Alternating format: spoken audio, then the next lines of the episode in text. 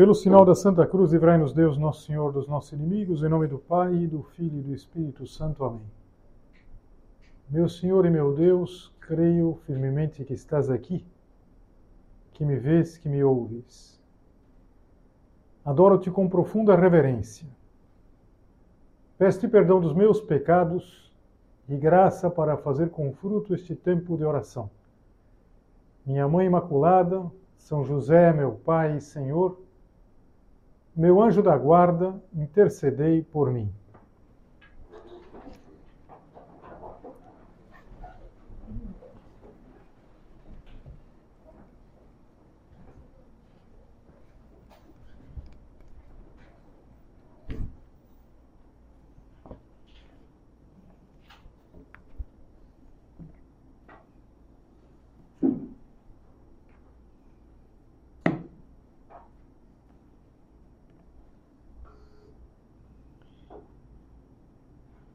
Ser cristão, tantas vezes nós já pensamos nisso, não significa é, fazer coisas, significa seguir uma pessoa. E concretamente, seguir uma pessoa divina, seguir a segunda pessoa da Santíssima Trindade, o Filho, que se encarnou, que se fez igual a nós em tudo, menos no pecado. Na medida em que nós seguimos essa pessoa, nós vamos procurando identificar a nossa pessoa, a nossa personalidade, com a personalidade de Cristo, a segunda pessoa da Santíssima Trindade.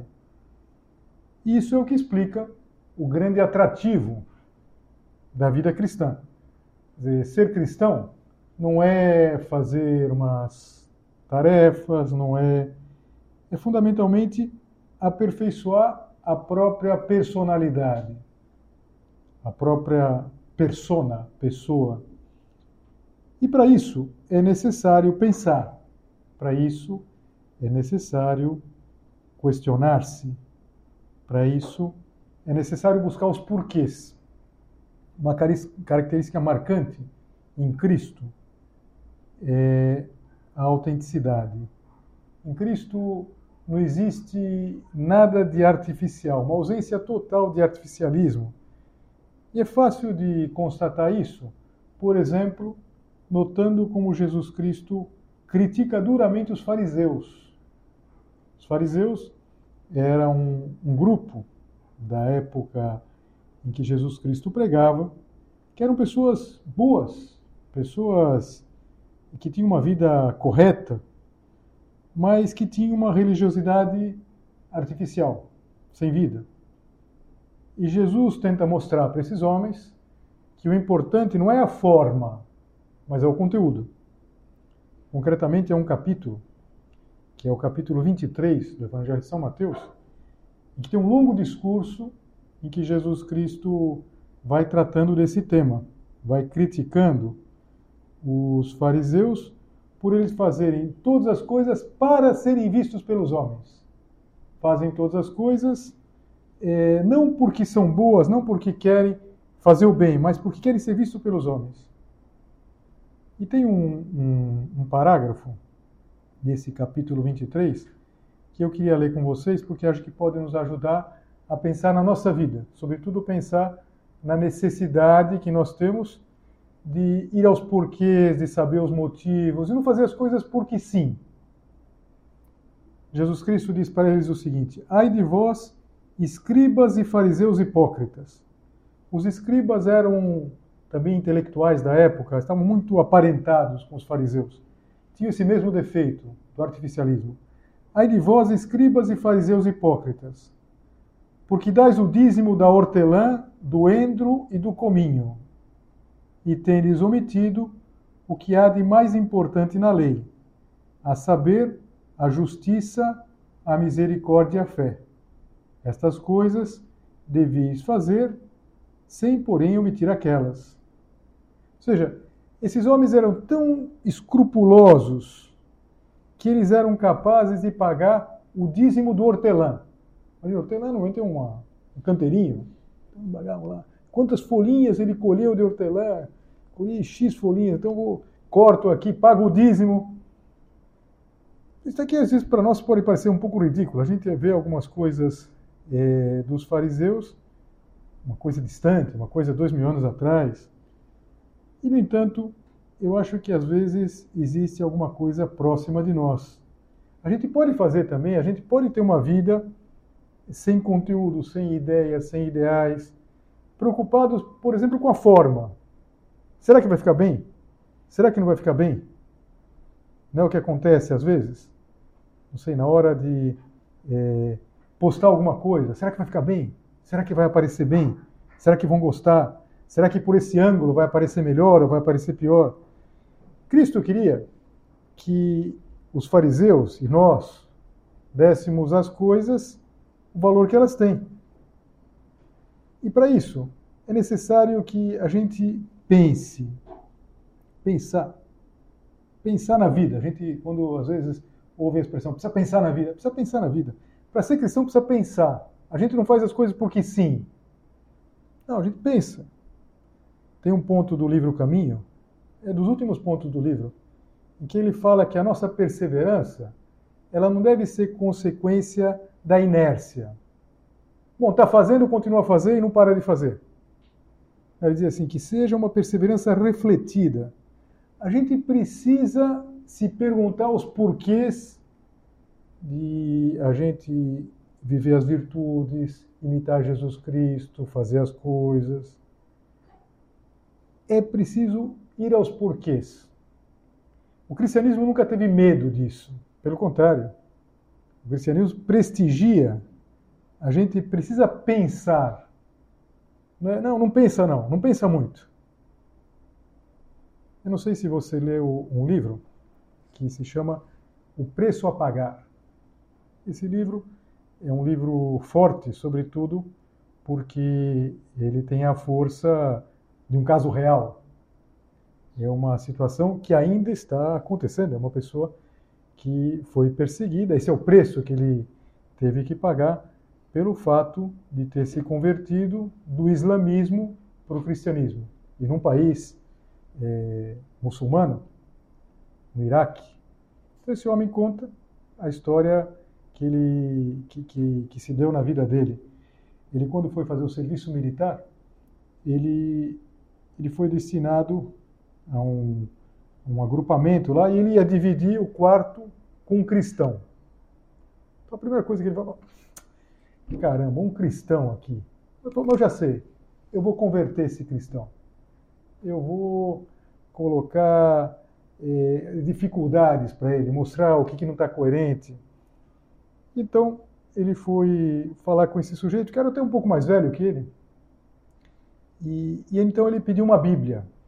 Ele queria a Bíblia para encontrar lá os pontos, falar, ó, oh, tá vendo isso daqui? Como você explica isso? Como você explica aquilo? Esse cristão, que era uma pessoa pausada, mas muito, você que muito inteligente, é, falou assim, falou, não, não, faz o seguinte, lê o Corão. O Corão já li, já li várias vezes o Corão. Sempre que tem lá o mês de Ramadã, eu leio o Corão inteiro. Faz parte da, da, da, das minhas obrigações ler o Corão. Falei, não, não, não, não. Então ler de verdade. Porque parece que às vezes, como tem a obrigação, uma coisa que não se pensa muito, de ler, então eles leem assim, pá, pá, pá, como a gente pode ler uma coisa, a gente pode ler na diagonal. Faz o seguinte, não, não lê a Bíblia não, lê o Corão. E ele começou a ler o Corão e começou a ler com calma. Por exemplo, como a gente deve ler o Evangelho. Adianta a gente ler o Evangelho assim, em 10 minutos acabei o Evangelho de São Mateus. Mais 10 minutos. Bom, você não leu nada. Então, lê, lê com calma. Se pergunta. Não tem problema que algumas vezes a gente não entenda alguma coisa e tenha que perguntar. Esse, esse muçulmano, que é o protagonista do livro, ele, quando voltou, a primeira licença militar que ele teve, ele foi em casa e começou a ler o Corão. E começou a ler com calma. E ele começou a ter uma série de questionamentos. E ele foi falar com uma autoridade religiosa, lá com um imã é, muçulmano, e ele falou, não, não é para pensar muito nesse negócio, toca o barco, não, não, toca a vida, não, fica pensando nessas coisas aí. E aquilo foi uma primeira semente. ele começou. Bom, a história é muito, muito longa. Esse homem acaba se convertendo e acaba encontrando uma oposição terrível, não só eh, nos conhecidos, mas na própria família. A própria mãe dele. A mãe dele queria que os irmãos matassem ele porque ele era um infiel agora. Tinha passado a ser um, um cristão. E toda a vida dele, agora vive no exílio, evidentemente não pode pisar por lá, é, e ele vê a fé como um preço a pagar. Mas o que eu achei interessante, por isso eu quis é, citar esse, esse exemplo, acho que já tinha falado outras vezes aqui, é porque esse personagem vale muito a pena o livro, hein? Quem, é um livro desse que a gente pega e não quer soltar mais. O preço a pagar. Nesse livro, ele, ele vai mostrar como, de fato, é preciso pensar, é preciso refletir, a gente precisa ter calma. Lembra aquela ocasião, já também, tantas vezes já foi objeto da nossa meditação, quando Jesus Cristo pergunta, pergunta para os apóstolos: para vocês, quem sou eu? Ele não quer uma resposta rápida, assim, não quer uma resposta é, formal, ele quer uma resposta pessoal. Como que São Pedro vai dizer, tu és o Cristo, Filho de Deus vivo? Será que a gente medita nas coisas? A gente precisa parar, pensar. Para você, quem sou eu? Vamos imaginar que Nosso Senhor, aqui no sacrário, imagina se a gente pudesse ouvir a voz de Jesus que está aqui no sacrário, dizendo: Para você, falasse o teu nome. Para você, Milton, quem sou eu? Imagina. E e a gente devolver a pergunta, Senhor, és o Cristo, Filho de Deus vivo. E a gente também perguntar, Senhor, e para você, quem sou eu? Que é uma pergunta também, a gente precisa ter a coragem de perguntar. Será que Deus, por exemplo, é para nós uma presença teórica? Teórica. Eu já disse aqui algumas vezes que acho meio bobo dizer, não, Deus é uma energia. Que energia? Que energia? Sempre que uma pessoa me diz isso, não, Deus para mim é uma energia, eu sempre pergunto, cinético ou potencial? Vamos, vamos, vamos, vamos já botar as coisas. Que tipo de energia? Que energia? Imagina que uma de vocês tem um namorado e ele falasse assim para você, para mim você é uma energia. Que energia coisa nenhuma? Né? Que energia? É uma pessoa. E a vida cristã é conhecer essa pessoa, é meditar, e aos porquês. Não tenha medo dia aos porquês. A nossa perseverança não pode ser fruto da inércia. Não, começou a fazer, não para mais. Não, vai, tem que fazer, começa, vai, faz, não, não pensa, não pensa, não pensa. Pensa, pensa. Por que, que eu vou na missa, por exemplo? Claro que a gente deve se perguntar. Uma perseverança refletida. E mesmo quando a gente não sente, eu não sinto que. Não sinto a mínima vontade de ir à missa hoje, domingo. Mas eu sei que é um ato de amor, eu sei que Deus está me esperando lá. E vou porque eu sei que ele me espera. Não fazer as coisas como os fariseus faziam, de uma maneira formalista, artificial. Estou falando aqui dos fariseus, mas nem todos eles foram maus. Nem todos eles eram falsos. Vários deles depois se tornaram seguidores de Cristo e há um muito famoso que chama São Paulo. São Paulo era fariseu, era desse grupo e, e no processo de conversão dele, é um processo muito bonito, aparece contado no livro dos Atos dos Apóstolos.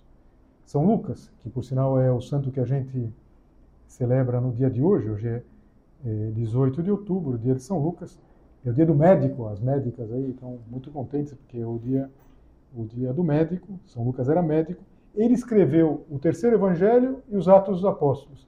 E ele era discípulo de São Paulo. Então ele contava o que ele tinha ouvido tantas vezes São Paulo contar, como foi a conversão dele, como, como ele passou de fariseu, inclusive como ele passou de perseguidor de cristãos a ser o apóstolo mais fervoroso. E tem um encontro com Jesus Cristo na, nas portas da cidade de Damasco, em que ele está lá, e está indo lá para perseguir os cristãos, para levar presos os cristãos. E de repente ele cai por terra.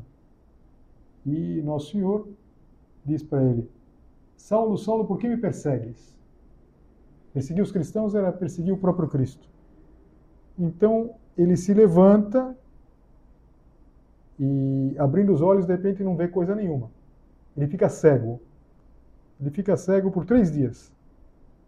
E é como se fosse uma espécie de, de retiro. Ele vai ficar é, parando, pensando, pensando. Você já reparou que às vezes a gente vive correndo como São Paulo? Fazendo um monte de coisa, a gente não tem tempo de parar, de pensar. A gente precisa saber pensar. A gente precisa saber se questionar as coisas. Não, eu corri, fui para lá, fui para cá, fiz isso, fiz aquilo. Olha, nem sempre essa pressa é boa. A gente precisa parar, precisa pensar. Dizer, porque senão a vida vai passando. Quando estava preparando, eu pensei em dizer assim: bom, algumas de vocês talvez ainda se lembrem de uma publicidade da Fiat, é, do Fiat Tipo. Eu comecei a pensar: bom, peraí, acho que elas não vão lembrar, não. Eu fui ver lá, fui ver na internet, 1993. Nossa. Nossa, século passado. Mas é uma publicidade muito interessante é, do Fiat Tipo. E, e se você colocar é, publicidade Fiat Tipo 1993, vai aparecer um comercial, um comercial da época, e, e aparece um carro, um carro Fiat, é, vai falando da, das possibilidades do carro, e o fundo, talvez nem se perceba, o fundo é uma música muito interessante, uma música de um, um cantor italiano, cantor e compositor, que se chama Lucio Dalla. E, o estribilho, a, o, a, vai aparecendo o Fiat em diferentes, diferentes situações, e a música diz assim, ah, felicità, felicidade, su quale treno della notte viaggerai? Em que trem da noite você está viajando. Lo so che passerai. Eu sei que você vai passar. Mas como sempre em freta, não te ferme mais. Mas como sempre, depressa você não para. Então o que, que ele imagina? Ele imagina que a felicidade é como se fosse um passageiro que está num trem, que vai em alta velocidade, de noite, e que vai passando pelas estações e esse passageiro não desce. Ele não para. Eu acho que boa parte da, da nossa incapacidade de, de pensar é que a gente vai passando com pressa e de repente eh, eu falei para vocês, olha, 1993, vocês deram risada.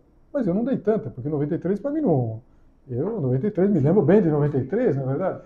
E, e vai acontecer isso, de repente você vai começar a lembrar coisas lá para trás, todas vocês são novas, mas daqui a pouco são menos novas, e, e, e assim, na verdade, é assim, passa o tempo com uma velocidade, é um trem que vai passando, e será que vai parar esse trem? Será que vai descer esse tal passageiro que é a felicidade? Ou será que, é, como sempre, depressa, na corrida, não para. Será que vai ser assim a nossa vida? Uma felicidade vai passar, passou, e de repente você começa a ficar velha. Ficar velha, é verdade.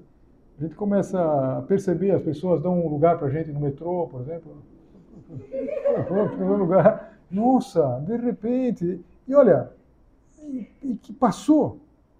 É necessário se questionar, é necessário se perguntar, é necessário aos porquês. A gente não pode se contentar com fazer, a gente precisa refletir. A nossa perseverança é uma perseverança refletida. E quando eu digo que é necessário pensar, eu não imagino que você vá se reunir, sei lá, com umas amigas, com um grupo de amigos e amigas, um sábado à noite para estudar Kant em alemão. Pelo amor de Deus, né? ninguém merece. Você, é necessário se divertir, você quer se divertir, isso não é mal. Mas até para se divertir, é preciso pensar.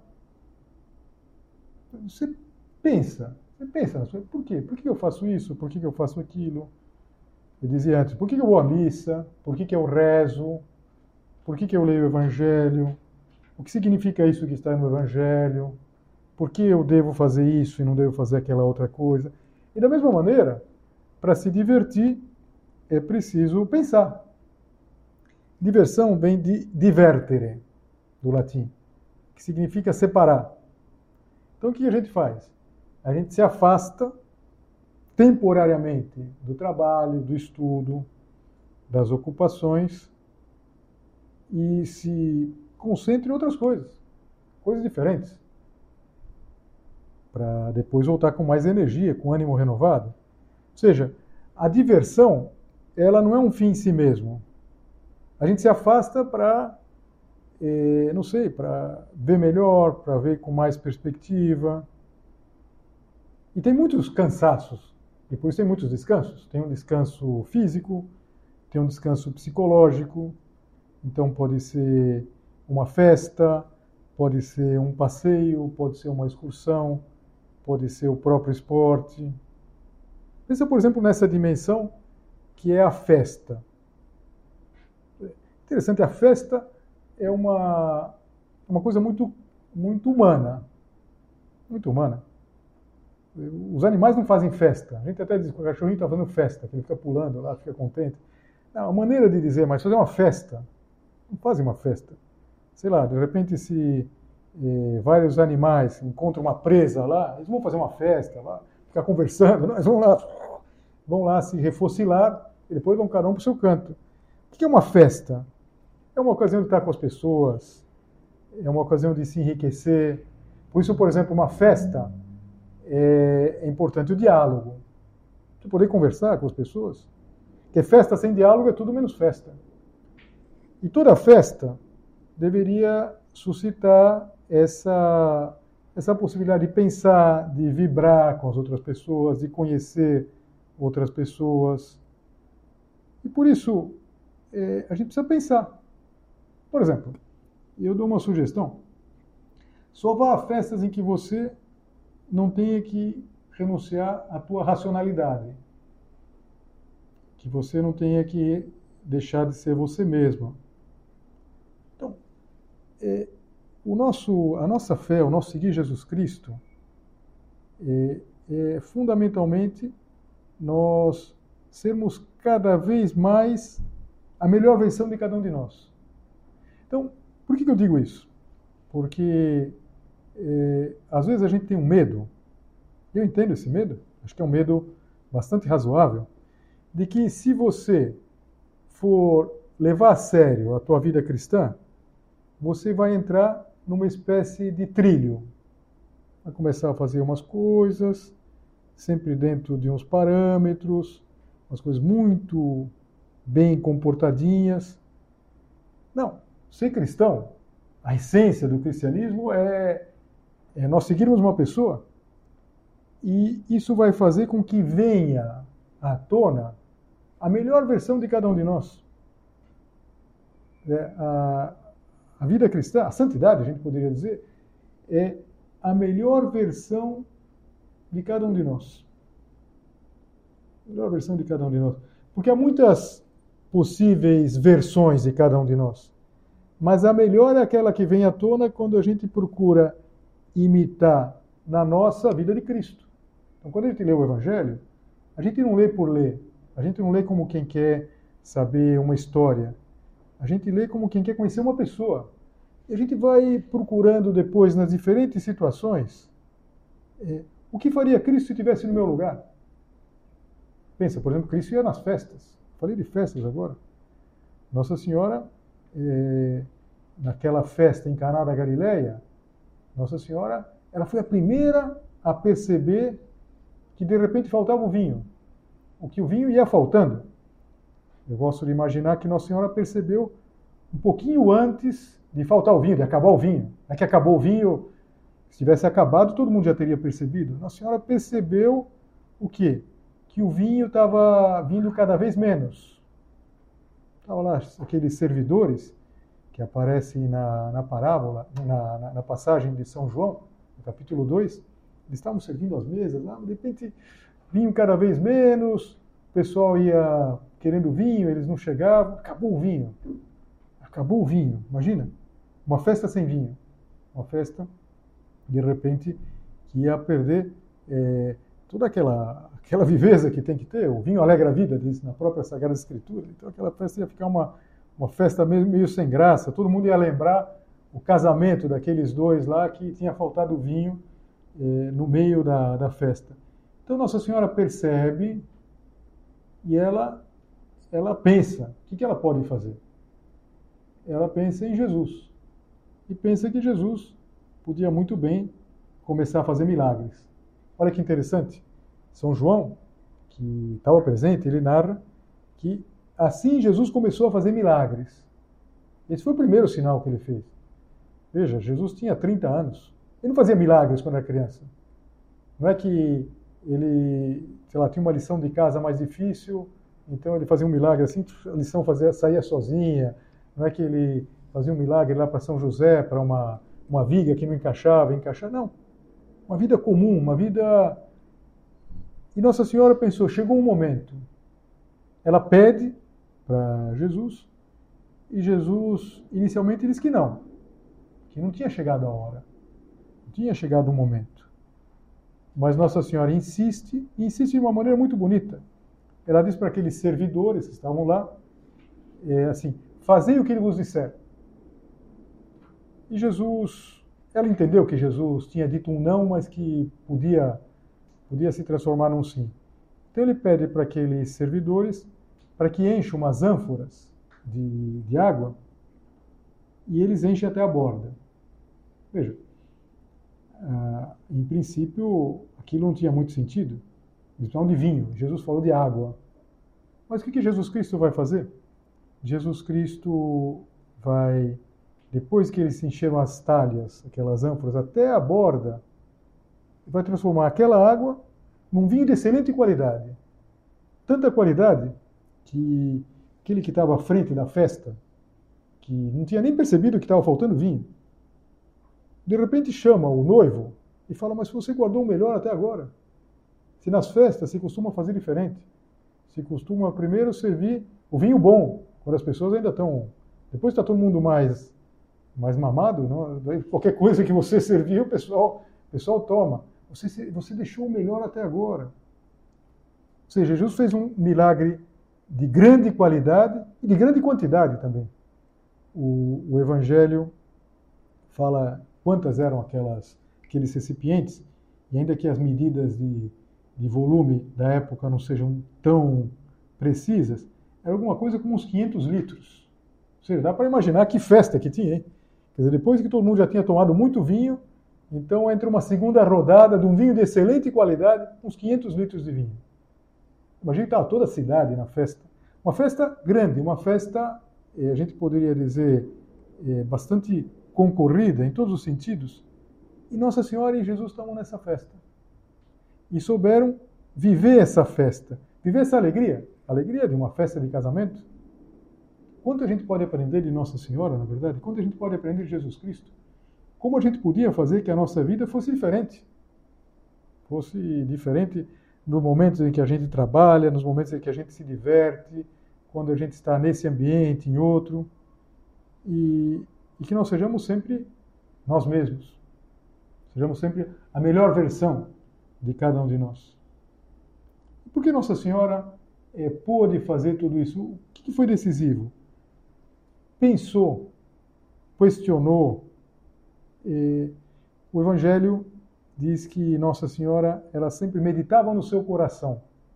Então, tão bonita essa expressão que, por sinal, é do santo de hoje, de São Lucas. Ele, no Evangelho, em mais de uma ocasião, diz que Nossa Senhora meditava no seu coração. A gente precisa parar, a gente precisa pensar. Não vamos fazer as coisas porque sim. Não vamos fazer as coisas nem as boas, muito menos as más, porque todo mundo faz. Vamos procurar que a nossa perseverança, a nossa resposta a Nosso Senhor seja uma resposta refletida. Ir aos porquês. Insisto, o cristianismo sempre vai prestigiar essa maneira de proceder, e se pensar, e se refletir.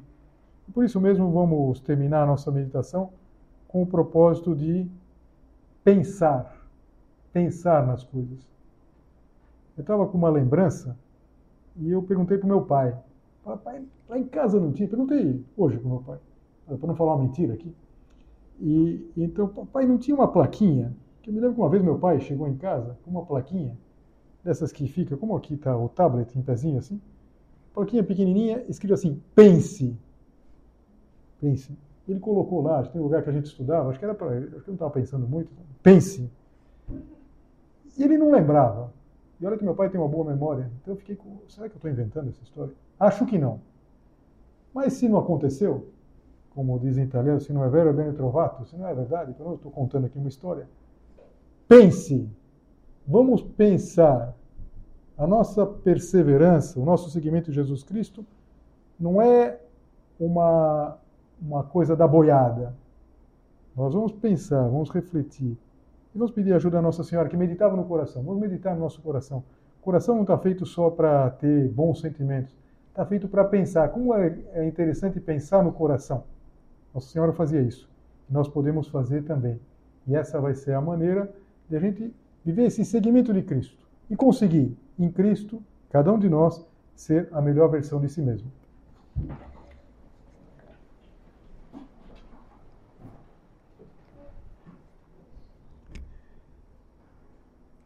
Dou-te graças, meu Deus, pelos bons propósitos, afetos e inspirações que me comunicaste nesta meditação. Peço-te ajuda para os pôr em prática. Minha Mãe Imaculada, São José, meu Pai e Senhor, meu anjo da guarda, intercedei por mim.